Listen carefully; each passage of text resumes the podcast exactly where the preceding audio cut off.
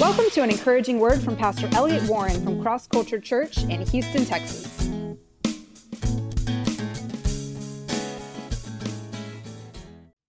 All right, today I want to be talking to you about breakthrough and deliverance. Actually, I should say deliverance and consecration. I want to be talking to you about um, these things because these are very important. We've been talking about drawing close to God, being one with Him, going deeper. Remember, as I've been sharing, there's an open invitation from God. It's all throughout scriptures. It's one of the most repeated um, promises and uh, patterns that we see where there's a, a an, an invitation to come. And, and then the responsibility is put on us to respond. So God's coming to us is the invitation. He comes and gives us an invitation. But then our response depends on how much we're going to get of God. Are we going to accept? Are we are we going to pursue? Are we going to go after the Lord? You see, because again, the invitation is him coming after us.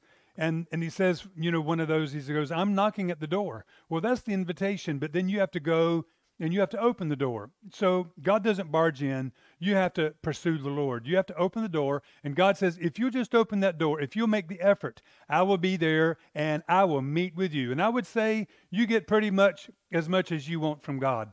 You should always want more than you have in that sense. But as long as you're living like that and pursuing God, you're always getting more. And there's always a deeper place to go in God. So if you've become settled, uh, there's something not good about that. You need to recognize there's more for you in God if you want it. You can pursue the Lord. You can encounter God. You can discover Him. You can experience Him. It's a wonderful thing. There's more if you want it. And you need to whet your appetite for God, for the things of God, to pursue Him, to experience Him. When all's said and done, you're going to be so thankful that you didn't just spend your life aimlessly running here and there, but you spent your time pursuing God, pursuing the purpose of the Lord, doing the will of God. You see, that is of ut- utmost importance, okay? Now, breakthrough and deliverance, uh, they are so important for us in our walk with the Lord. Now, you don't need a, a deliverance necessary necessarily to serve the Lord and to love the Lord. But you can't experience the fullness of God without deliverance. And I believe in some degree or measure, all of us in some point of our lives need to be delivered from some spiritual forces and powers that have come against us. They might be inside us. They're not in our spirit, man, but they can be in our soul, which is our mind, our will, and our emotions. The Bible talks about demonic forces in the mind. Paul talks about strongholds in the mind. I believe they're spiritual forces. Jesus said, My words are spirit and life. You can have demonic words spoken into your life. Maybe some of you, when you were a child, you had words spoken into your life. Boom, and they hit you so hard, and they've gone with you and had an impact in your life, you know, your whole life. Those words were spiritual, they were negative, and they're still having an effect on your life. You can be in situations where you've been abused, and the force of what's been imposed upon you um, may go with you for years and years and years if you don't get that thing broken off of your life and if you don't get healed from what you've been through, you see. And these are the things that Jesus wants to do. He doesn't just save us for, you know, from not going to hell. He delivers us. He delivers us from stuff we've been in. He delivers us from our shame. He delivers us from junk. And He delivers us from these spiritual forces that are at work against us. And if we don't have this kind of deliverance, we are not experiencing God to the fullest. You might love Him, but God wants to heal you, He wants to set you free, right? So you can experience Him in an even greater measure. Now, I'll give you a really far out example, and that is the example of Legion in the Bible. If you remember Legion, it's actually the name of a demon or a grouping of demons inside this man. And this guy, he was running around cutting himself. I believe the reason why he's cutting himself, it says with rocks, is because of the torment on the inside. He's trying to get at those things on the inside of him. He doesn't he doesn't know how to do it. So he's cutting himself with rocks he's tormented. He's running around screaming. He breaks chains. I mean, it's crazy what's happening. Um, and I'm very I'm familiar with a very uh, modern day story like that. But anyway, um, where where the person got set free. But anyway, uh, this is what's happening here. And um, now, and then of course, you you see Jesus cast demons out of him, and the, the, the grouping of demons they were named Legion. Legion is like a, a group of of soldiers between 4,000 and 6,000. So I don't know if there were 4,000 demons, 5,000. I don't know how many are, were in that man, but there were a lot. Now, I want you to think about this just for a moment. Um, what if, if the guy had enough, you know, he was able to pull himself together for enough time for somebody to sit and go through the four spiritual laws with him and lead him to say the, the prayer and give his life to the Lord. And he does that sincerely because he's worshiping the Lord. But he's but then he leaves and he's still got all those things on the inside of him. Do y'all see what I'm saying? Do you realize, do you see how there's an encounter with God that he needs on the inside? There's an experience with God. To, to, to be able to experience God in the fullness, he needs to be set free. His love is maybe and amazing even before he gets set free. But God wants him to set to be set free so he can bring him into a greater level of fullness in life, of experiencing God, of experiencing his fullness in life and what he's been called to do. He wasn't called to live a tormented life. He wasn't called just to say, Well, I love God, but I have all these issues. I can't wait until I die, you know, because I know demons won't go with me when I go to heaven. I'll be free. You know, Jesus loves to set us free here and now. And I just want to declare He wants to set you free from what's plagued you, maybe what's been planted in your heart, in your mind, maybe things from when you're a child, uh, maybe things that you've been through, maybe the effects of sin, you know. But I would say everything that comes to a person that's even against them, it's not necessarily because of their sin or or even really anything they've done sometimes. You know, think about this Legion guy. Do you think he sinned 4,000 times worse than somebody else? I seriously doubt it. Did he deserve all those things? I, I seriously doubt it. In fact, if, if they had a right to be there, then Jesus would not have had a right to have cast them out. Does that make sense? So they're there illegitimately. That's why Jesus has a right to cast them out, right? So um, things are where they are. Oftentimes, we may have opened the door. They can they can definitely get there that way too. But I just want to say things get there however they get there, and we just need to trust God that God will set us free from them. Amen. And I want to encourage you today. There might be some things you're wrestling with, and maybe they're thoughts, maybe they're attitudes, and sometimes just by correcting those, we get set set free. And sometimes there are spiritual forces that are in our lives that need the power of God to set us free, right? You could have, this man, this legion, and again, I'm using the extreme example, but he could have heard the gospel many times and maybe not got, gotten set free from the demonic fort, fortress or forces that were on the inside of him. The power of God had to come and deliver him. And we need encounters with the power of God. So, and there are so many dimensions that this can happen in. And uh, I can remember when I first got saved, uh, you know, I was studying about how things can go from uh, generation to generation. And then you then I would think about people and I go, wow, this particular problem in sin was in this family, the, even the granddad, and then the dad, and then the children. And I go, wow, how crazy that was. You know, and you could just start to go, wow, look, that family has all that working in it. That family's got that thing where, you know, going from generation to generation to generation. And then, and then of course, uh, as you study, you learn about the, the things that can run in generations. Why does it work like that? I don't want to even get into that today, and I don't even fully understand it. All I know is it does happen. And I do believe that, that people can actually be born with things that they need to be prayed over. You might go, well, that ought not to be so. I, I just believe it is, and I, and I believe it experientially. Uh, I've I've seen many things happen, but anyway, uh, I believe if you study some things in in in depth way, you'll see that it's true. Now, I just uh, one of the things that I can remember um, after I'd been saved, just I guess a, a few years, um, I went and took this couple out. They're, they're Kathy and David Walters. You may have heard of them. Um, they're fairly well. She's fairly well known now. Um, I don't know how old she'd be now. I don't remember them being young back then. It was about almost 40 years ago.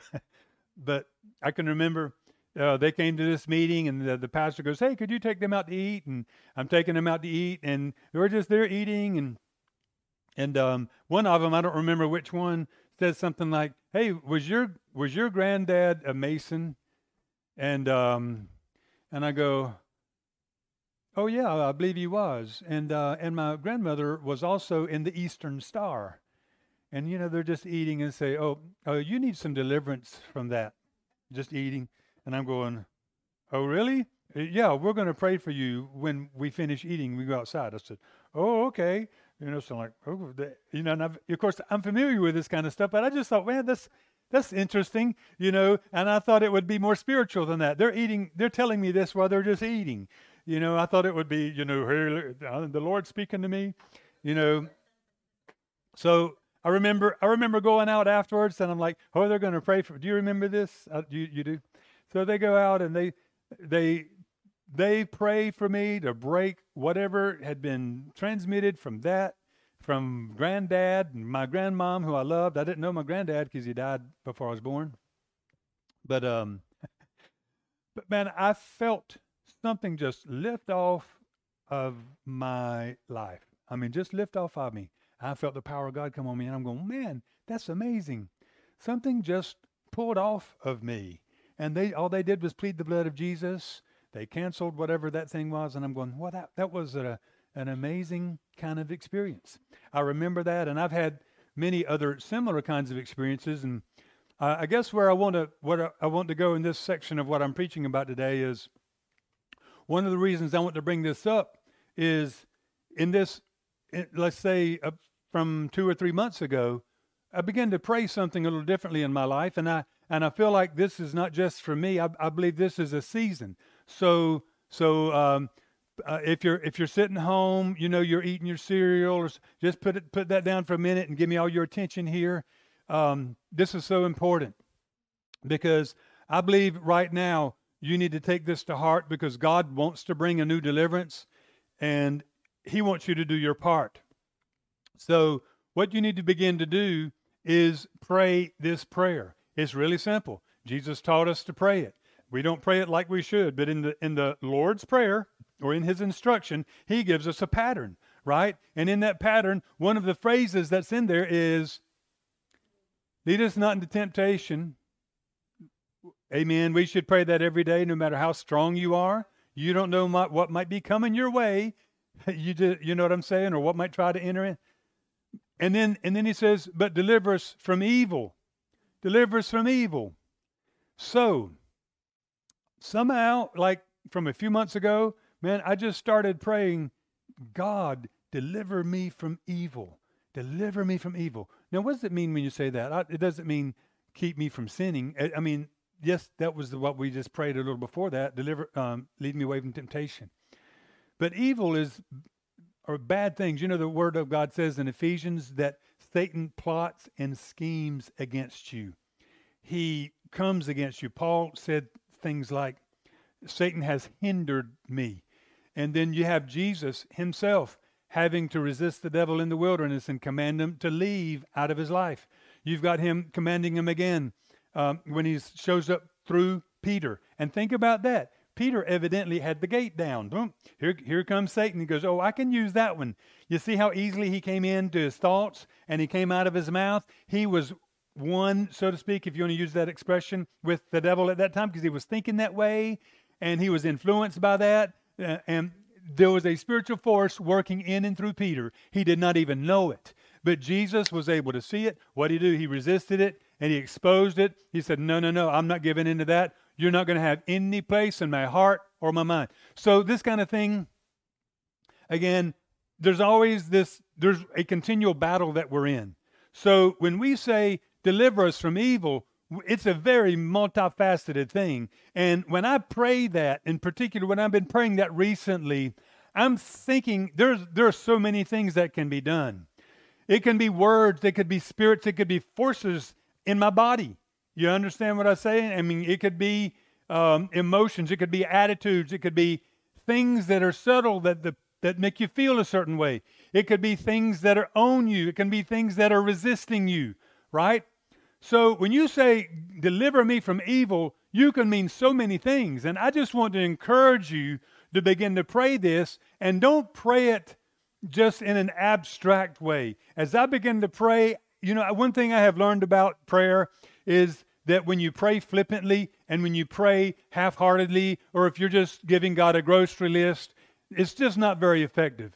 You've got to enter into it. You've, your mind needs to be there. Your heart needs to be there. And in fact, I would even say your imagination needs to be there. You need to sort of see God doing uh, what what you're asking. And you need to, like, if you're saying, God, deliver me from evil, you could present yourself and just see yourself like, God, anything there, anything there, God, take it out.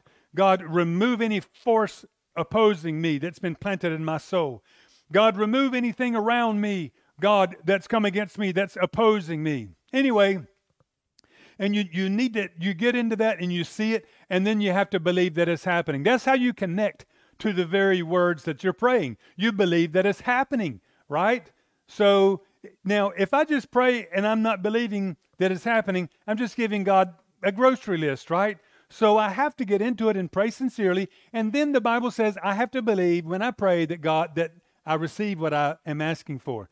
So I know I'm praying in the will of God. I know it's God's will to deliver me from any forces, any woundedness, any kind of pain, whatever I might have in my soul. He wants to deliver me. So when I pray that prayer, I'm sincere and I'm also expecting God to do it. I know He's going to do it because he said he would. And I have to engage that knowledge when I pray. Are y'all with me? I hope y'all are understanding what I'm saying and connecting with it. Now, if you will pray like that, I guarantee you, if you will enter into that and pray that prayer with God, God is going to deliver you of who knows what. God will move things out of your way that have been hindering your life. God will break things off of your heart and your mind. It's going to be amazing what's going to happen. I began to pray this, and man, God began to show up in an unusual way. And I mean, I, I could explain some of the experiences I've had in my prayer walk when I've just be praying this. And um, like three or four major, to me, I'm calling them, one of them definitely like super major, like, wow, that's amazing. You know, uh, just to see at one time it's almost like I felt like a, just a lid, boom, got removed. And um, I'm going, this is just amazing. And of course, I'm saying, why, did, why haven't I been praying like this, you know, forever? I believe the Lord's led me into focusing on that. I wasn't even thinking about it. Just it was just coming out of me in my prayer life. But I want to encourage you right now. This is for you. This is your season. This is your time. God wants to uproot and tear out anything in your life where the enemy has come in to weigh you down, to bring you down, to, to use something against you, to, to bring whatever against you that he can. Maybe he planted it when you were little. Maybe he put something in your, maybe you've had a pattern of something your whole life. God wants to break that. And all you have to do is ask him and don't let go until it happens. I can remember when this stuff was happening recently, and I'm going, man, there is, this has to have been happen, happening simply because I've been asking God for it. There's no other reason for this kind of thing to be happening. You, you see what I mean? and I just believe it's the way of life. We're in a warfare all the time, right? And I believe we should always keep this in mind. Now, I want to I want to back up just a little bit because to, for me, for deliverance to work, there has to be a good foundation in your life, right? Uh, you ever you ever hear where Jesus like he he set somebody free and he'd say, "Go and sin no more, lest something worse happen to you." You know, lest these things all come back. Remember, and Jesus said, when something when a demonic force goes out and it's all clean, if Christ doesn't fill the seat, guess what? He brings seven of his friends and comes back, right?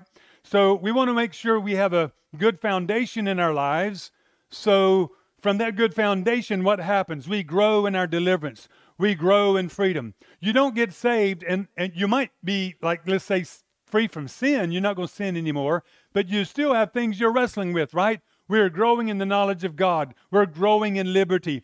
God and the Holy Spirit is it's he's coming in and filling up every part of our emotions. Our mind is being renewed unto God. And places where the enemy has taken, guess what? We get that renewed. Our spirit man is born again when we get saved. There's nothing wrong there whatsoever, but our soul, our mind, our will, our emotions need to be renewed. They need to have the enemy driven out and God put in. Some people say that the Old Testament example where Israel was actually going to the promised land, they were what? Possessing their land with faith. Some have said, you know what? When we get saved, what do we begin to do? We begin to pe- possess our land in faith and drive the enemy out of it. Amen? But anyway, so you need to have you need to have a core foundation in your life that allows deliverance to happen where it is continual, where, where you are not in a state of, of half hearted devotion to the Lord, but where you are serving God with all your heart, right? Um, I, have had a I had a situation once where it wasn't too long ago. Well, maybe it is when you get older. You know, you I was only ten years ago. You know, um, but I had this situation. Someone called and and uh, wanted me to pray for um, their grown-up son and or something like that. Anyway, uh, this person was demonized in a major way. It wasn't like some kind of little emotional. I mean, these were like crazy demonic things happening. I mean, I won't get into all of that stuff, but man, the, the that what it, that saying or that grouping of things came out that day. I mean, it was it was dramatic. I mean, and he was enough in his right mind that he was like sort of blown away and at what God had done for him. He got so set free, that thing was gone. And um, the guy started started coming to church, you know, started serving the Lord. then he started dropping off from church. He, he started coming a lot less to church, started, you know, started um, sort of slacking off. And the first, you know, weeks turned into months, I guess. And he, you know, First thing I know, uh, people are starting to be concerned about him. And, uh, and of course, I'm going, that's bad news. That's bad. He starts getting back in the same kind of stuff he was in before. And boom, stuff happens. It all comes back. And man, I, and then I'm called and I was like, hey, can you help? I don't know how to explain this, but I just felt no grace to help. I'm going, I don't, I don't sense any grace to help. I don't know what to do here but I don't feel like I can help you. I don't, that sounds bad, but I'm just saying you need to be careful that when you that when you are living for the Lord, you need to have a good foundation in your life of commitment to God. Commitment to God. Now, I want to read some things that just help you help us with this because this is something we all need to do. I was sharing with our Zoom group a little earlier this morning that um, you know how it looks like some things are happening in the earth that are going to bring the fear of God in a pretty major way. You know, so there are times when we all go, oh, wow, I need to make sure, oh, Lord, may I have everything right. I don't want anything wrong with you. But truthfully, we ought to live lives that way, right? Okay. Let me just give you some scriptures, give you some thoughts for you to consider today, and I want to encourage you to press into this. Uh, 1 Peter 3 15. Sanctify Christ as Lord in your hearts. Sanctify Christ as Lord in your hearts. What does it mean? What does that mean? It means put God in a special place in your heart as Lord over all things. Now, how do you do this? This means in whatever you're walking through in life, you're submitting it to God. You're going, oh, oh, here's the opportunity. But then you go, but God, what is your will? But God, it's all about you, Lord. What is your will? You see, I don't just run after stuff. It says sanctify God. It means continually put God as Lord over all things, over all your decisions, over all your steps, over everything that comes your way. You're continually putting Christ as Lord there. And then that also begins to grow. As you as you grow in the Lord, you begin to go, "Hmm, you know what? This thought I shouldn't be thinking like that. That's not godly. And then we realize that's the pattern of life. Sometimes we begin to excuse that. and like we can begin to gossip because we feel like gossiping, or we can slander because we've grown up with a lifestyle of slandering. And then we begin to see, you know what, that's not right. Maybe maybe one of our friends goes, You shouldn't be saying things like that. We should be, you know, of, of a different kind of mind about other people and not be pulling them down. Da, da, da. Well, every time that happens and we realize our life is out of kilter with God, we have to go, you know what? Jesus is Lord. God, I'm sorry. I shouldn't say that. You know, I like to say things like that, but it's wrong. It's in my flesh. I, I enjoy it, but God is wrong, right? So what are we doing? We're sanctifying Him as Lord. So first thing today, you need to think of: Have I put God as Lord over everything, all of my decisions, everything I'm doing? Or have I just categorized him in certain areas? He needs to be Lord of uh, everything. Sanctify him, set him apart as Lord over everything. Ephesians 4:27 says, "Give no place to the devil. Give no place to the devil." Whenever we live our lives in an unconsecrated way, when there are areas in our hearts that we have not set apart Jesus as Lord, where we're sort of like, well, you know, we're opening the door to the devil to come in. It might feel good. We might enjoy doing it, but what we're doing is we're opening a door for demonic power to come in. Remember, give no foothold to the devil. Don't crack the door. Don't have any area of your life that you are unwilling to submit to the Lordship of Jesus because I guarantee you that's like a big red flashing light to the devil. He's looking at it and he's laughing because he realizes that's your weakness and that's exactly where he, he can come in because you're already blind there in some degree. He can so easily come in there and deceive you. Sometimes you don't feel what God says at all. You just need to trust what He says and do what He says. Eve did not feel what God said at all that day when the serpent was talking to her. But if she had just said, Oh, I so want to do that, but you know what? I'm going to trust God. This looks like the better decision. Man, it looks so smart and it man, it looks delicious. It's amazing. But you know what? I'm going to trust God. First of all, I need to just back up. Don't start looking at stuff too much. If you focus on something too much, you've already lost right there. Your imagination is so powerful. Don't allow any picture of anything there. Don't even wrestle with it there. Just get it out of your mind. Don't even, you know what I mean? So, so many people start wrestling with the idea of the apple in their mind or, or whatever fruit, you know, wrestle with the idea, oh, I'm not going to do it. Oh, it looks so good, but I'm not going to do it. Oh, I'm not, don't, oh, you know, oh, um, I don't want to, I don't want to see it as looking, and you got it in your mind. Oh, I'm, and you're looking at the apple and going, oh, but I'm not going to see that as good. No, don't even think about it. Get it out of your mind and say, I'm going to serve the Lord. Amen. I hope you're on, con- connecting in your life with what I'm saying here. James says this submit to God, resist the devil, and guess what he'll do? He'll flee from you. Cleanse your hands, you sinners, and purify your hearts, you double minded. Now, we all know what cleanse your hands, you sinners means, right? Hey, stop sinning. Wash your hands. Clean yourself. You make the responsibility, you take the responsibility to do that. You go to God, you clean your hands, and you live right, okay? God will cleanse you. You have to ask for forgiveness, but you have to stop doing it. But then he says this and purify your hearts, you double minded. Purify your hearts, you double minded. What is a double minded person?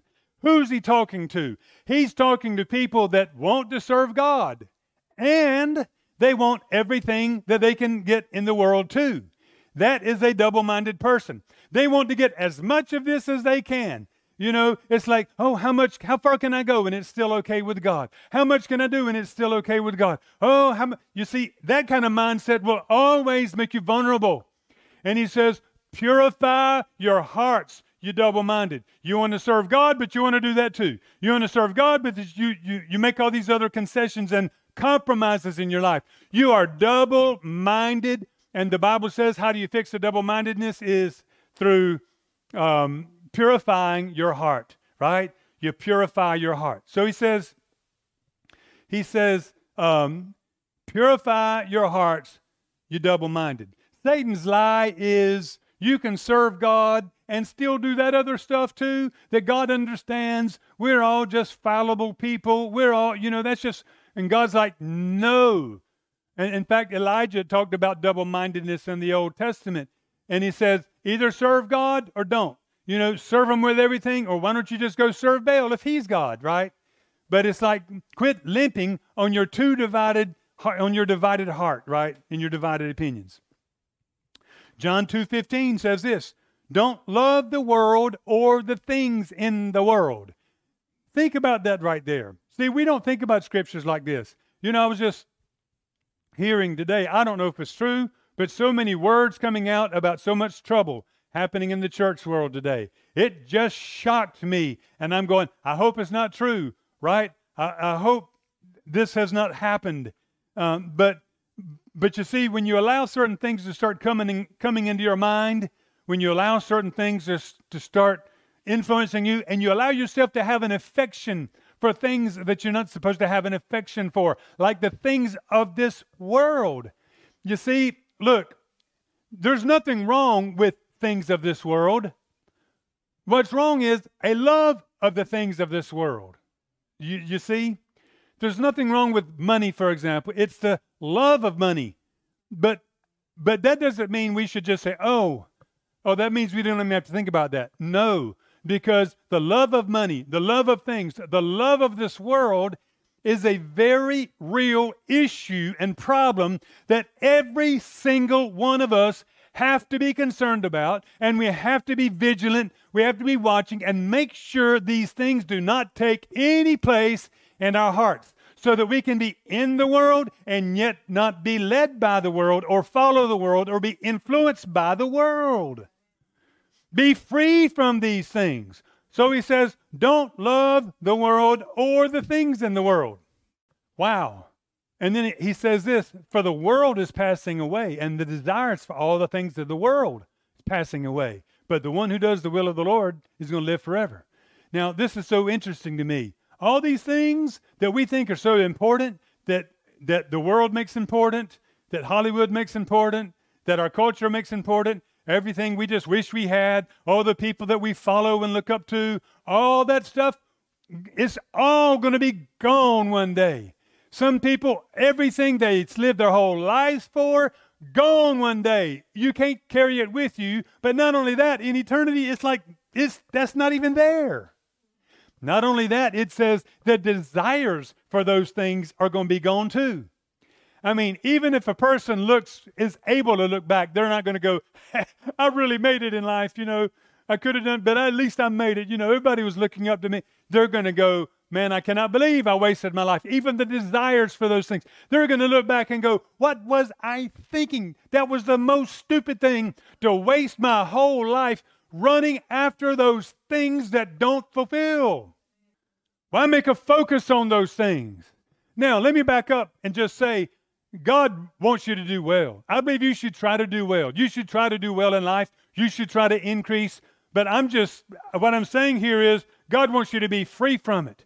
If you do well financially, you better make sure you're a big giver. You need to have a kingdom thing that's bigger than your business thing. If you if you do well in any area of life, if you have a position of power, you better make sure you're using that power for the Lord and it's submitted to God and that you're not being puffed up by it. You, you see, whatever you do in this life, the Bible says, do it all as unto the Lord. Amen. Whatever you do, whatever your position is, wherever you're going, do well. Serve the Lord. Continue to believe God to bless you, but you better honor God and put Him over all things. And like Corrie ten Boom said one time, never hold on to anything too tightly. Whatever you have, wherever you are, never hold on too tightly. And the way she said it is because it won't hurt so badly when God says, let it go. You see, because God's more after your heart than anything else. That's the biggest blessing you'll ever have is a right heart before God. Paul said this in Philippians 2 8 I count all things as rubbish that I might gain Christ. He is saying, I have an attitude toward the stuff of this world so that I might gain Christ. His attitude of not esteeming this stuff too much was necessary for him to have Christ. And he's saying no amount of money, no amount of power, no amount, no, no great opportunity, um, no great status, nothing of this even compares with knowing Christ and walking with Him. And so I have this mindset so that I might know Him and know the power of His resurrection. Now, I think this is so powerful. You see, God wants to bless us with things, but you don't need to be fixated on that. He says, if you seek the kingdom first, everything you need is going to come. You're going to be blessed. You're going to be taken care of better than you could imagine, and you're going to enjoy your life so much more, right? But He never wants you to run after those things and make them the first thing of life. That's, I mean, why waste your life like that? And then after He goes, This is my mindset. This is how I live. In comparison with Christ, all this stuff is rubbish. It's like nothing. I don't need, it's no, no competition. I'll lay down whatever that I might know him more, that I might go forward. And I believe that was the key to, to his always having the power of God with him. But then he says this later in that verse. He says, You should all have this mind too. But there are some of you, I tell you now, even weeping, who are enemies of the cross who set their minds on earthly things. I like that he uses the word earthly there because every time you use the word worldly, we think, oh, he's talking about going out and drinking and partying and da da da. No, he says earthly now. He's talking about just the things of this life. They set their minds on just the things of this life. Man, that's really powerful. What he's saying here is if, your if your mind is just about the things of this life, it is inevitable that you're not going to have the fullness of Christ in your life. It can't happen because you're filled with the things of this world. And there's another verse in Colossians where he says, Fix your, th- your mind not on the things of this earth, but on the things of God, on the things of heaven. I mean, we have to make a decision to disengage sometimes and to, to make God our priority. And some of you may have been doing this for so long, it's a stronghold in your life, and you're recognizing, you know what? I've been thinking about this world and the things of this world too much. I need to I need to pull away from that. I need a time of uh, getting that out of my system. And I need to devote my life to God. I need to devote my thinking to the Lord. I need to press into this and I need to begin to experience God more. But anyway, he goes, These people, I tell you, I'm weeping about them. They set their mind on earthly things. Man, and why is he weeping?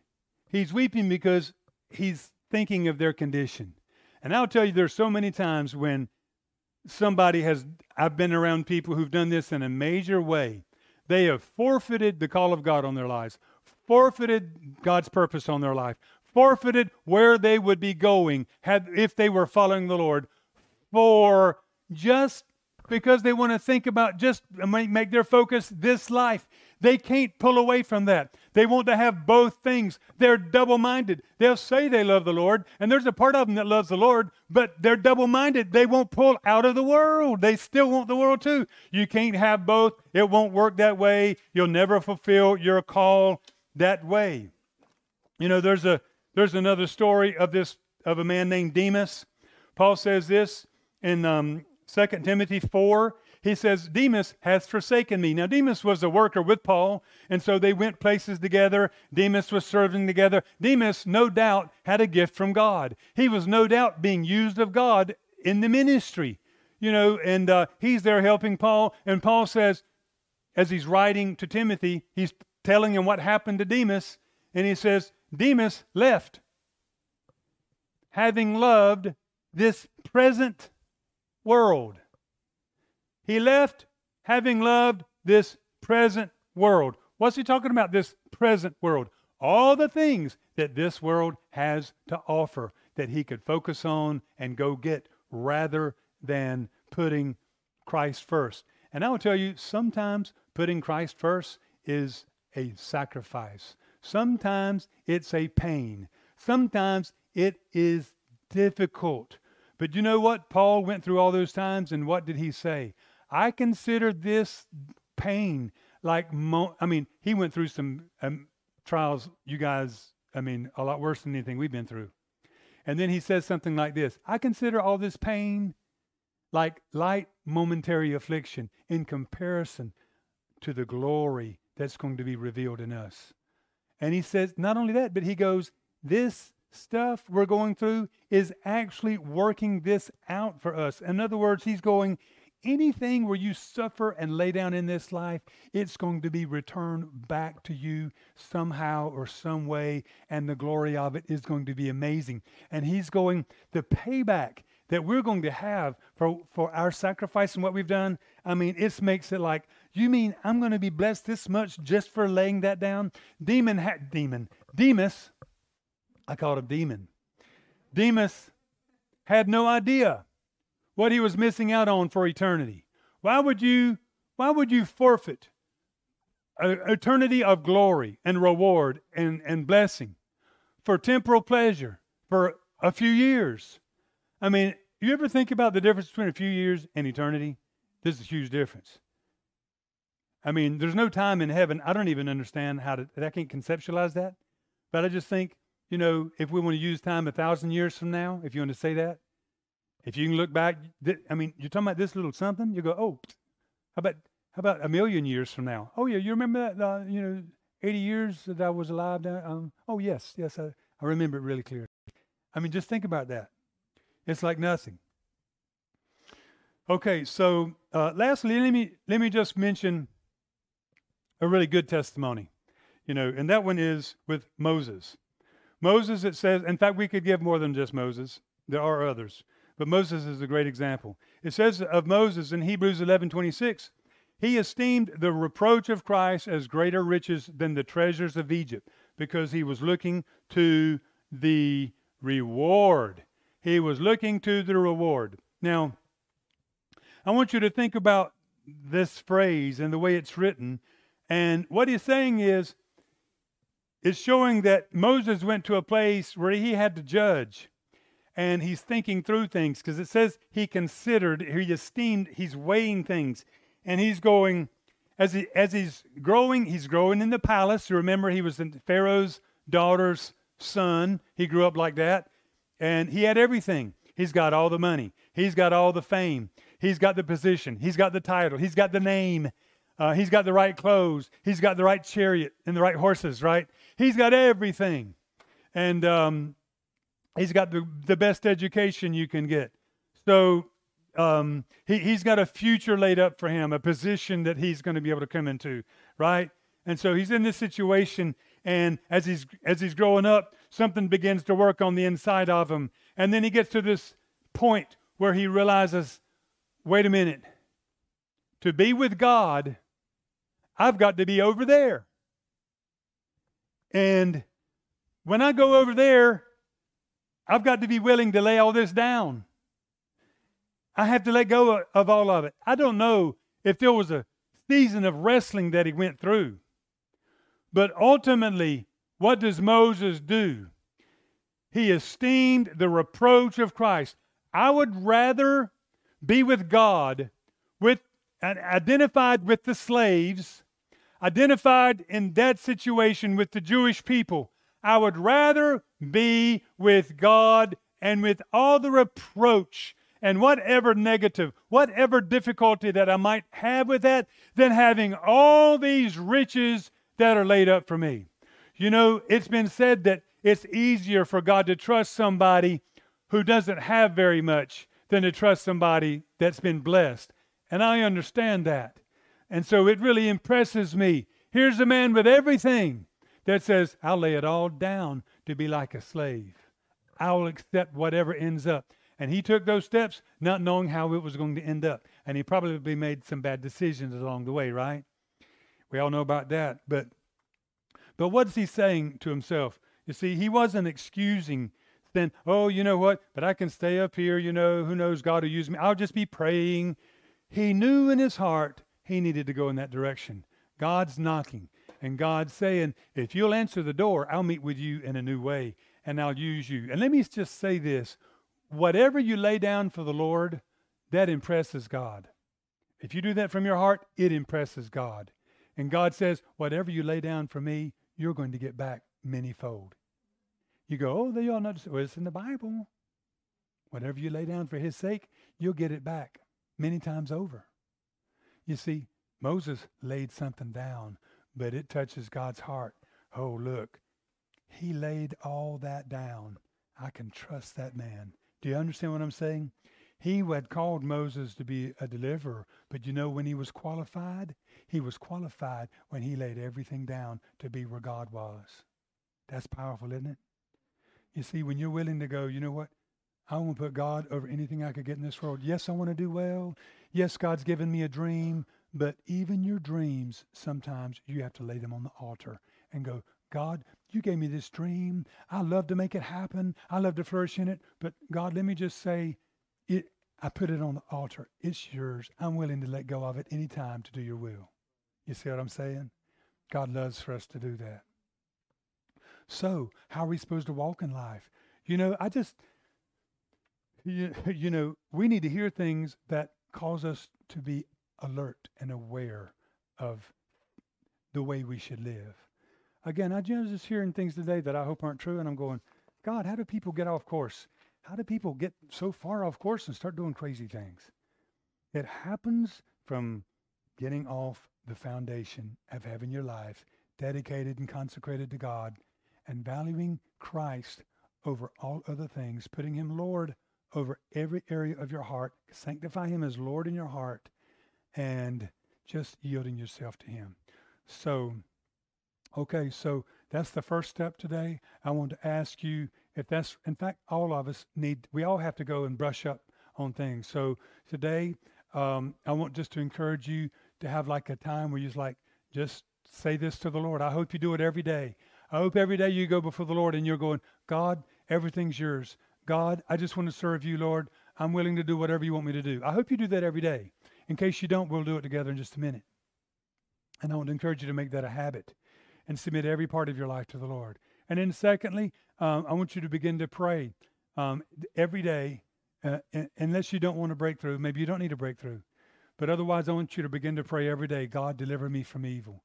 Deliver me from evil that's been planted inside here in my soul, my emotions, my heart, my mind.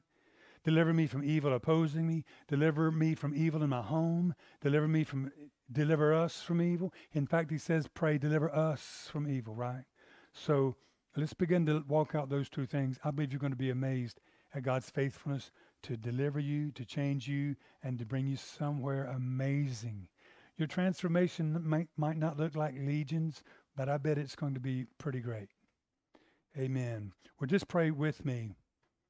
And uh, if you're at home, just mouth this with your words. You can speak out loud if you want, but but just enter into this, and we're going to pray a prayer of consecration, which is just what we should always do. And then we're going to ask God um, to deliver us. Well, Father, we want to thank you, Lord, for our salvation. Lord, we thank you for the work of Jesus. God, we are so thankful for that.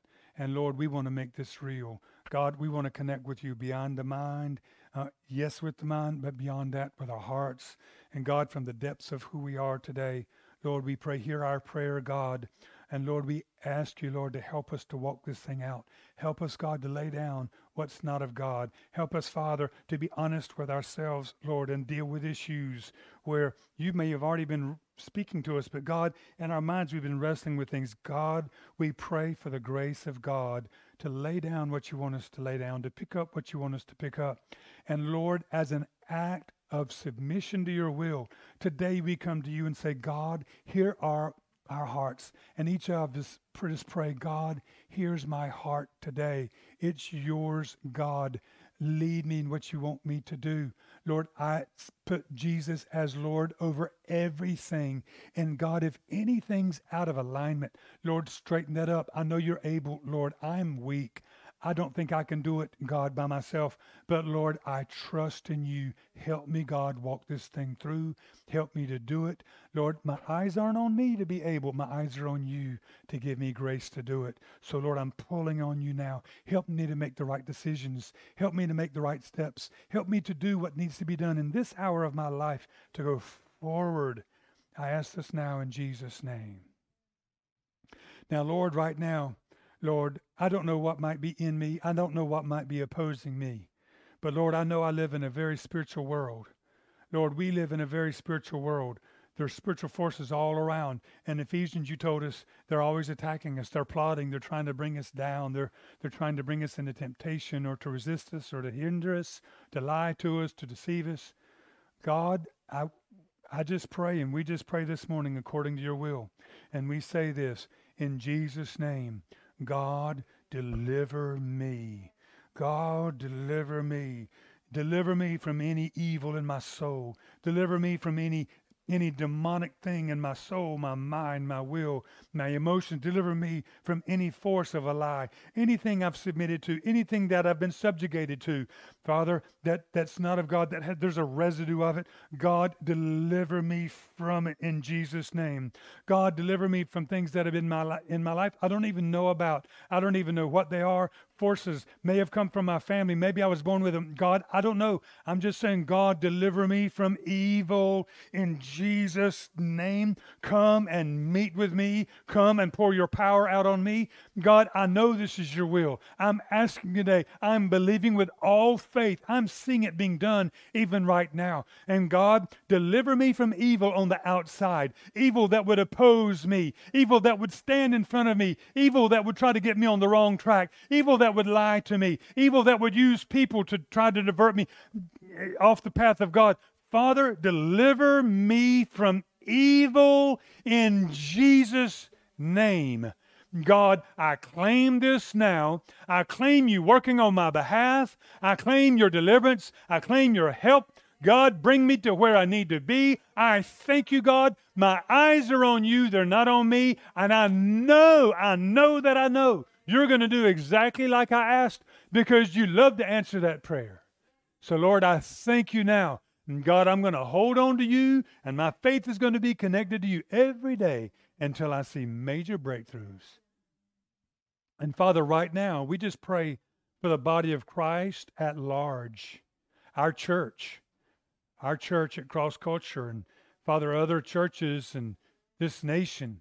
Father, we just pray right now in Jesus' name, you deliver us from evil, things that have been planted in the church, demonic doctrines, demonic things, things that have been planted. Father, things that are there that just need to be swept out.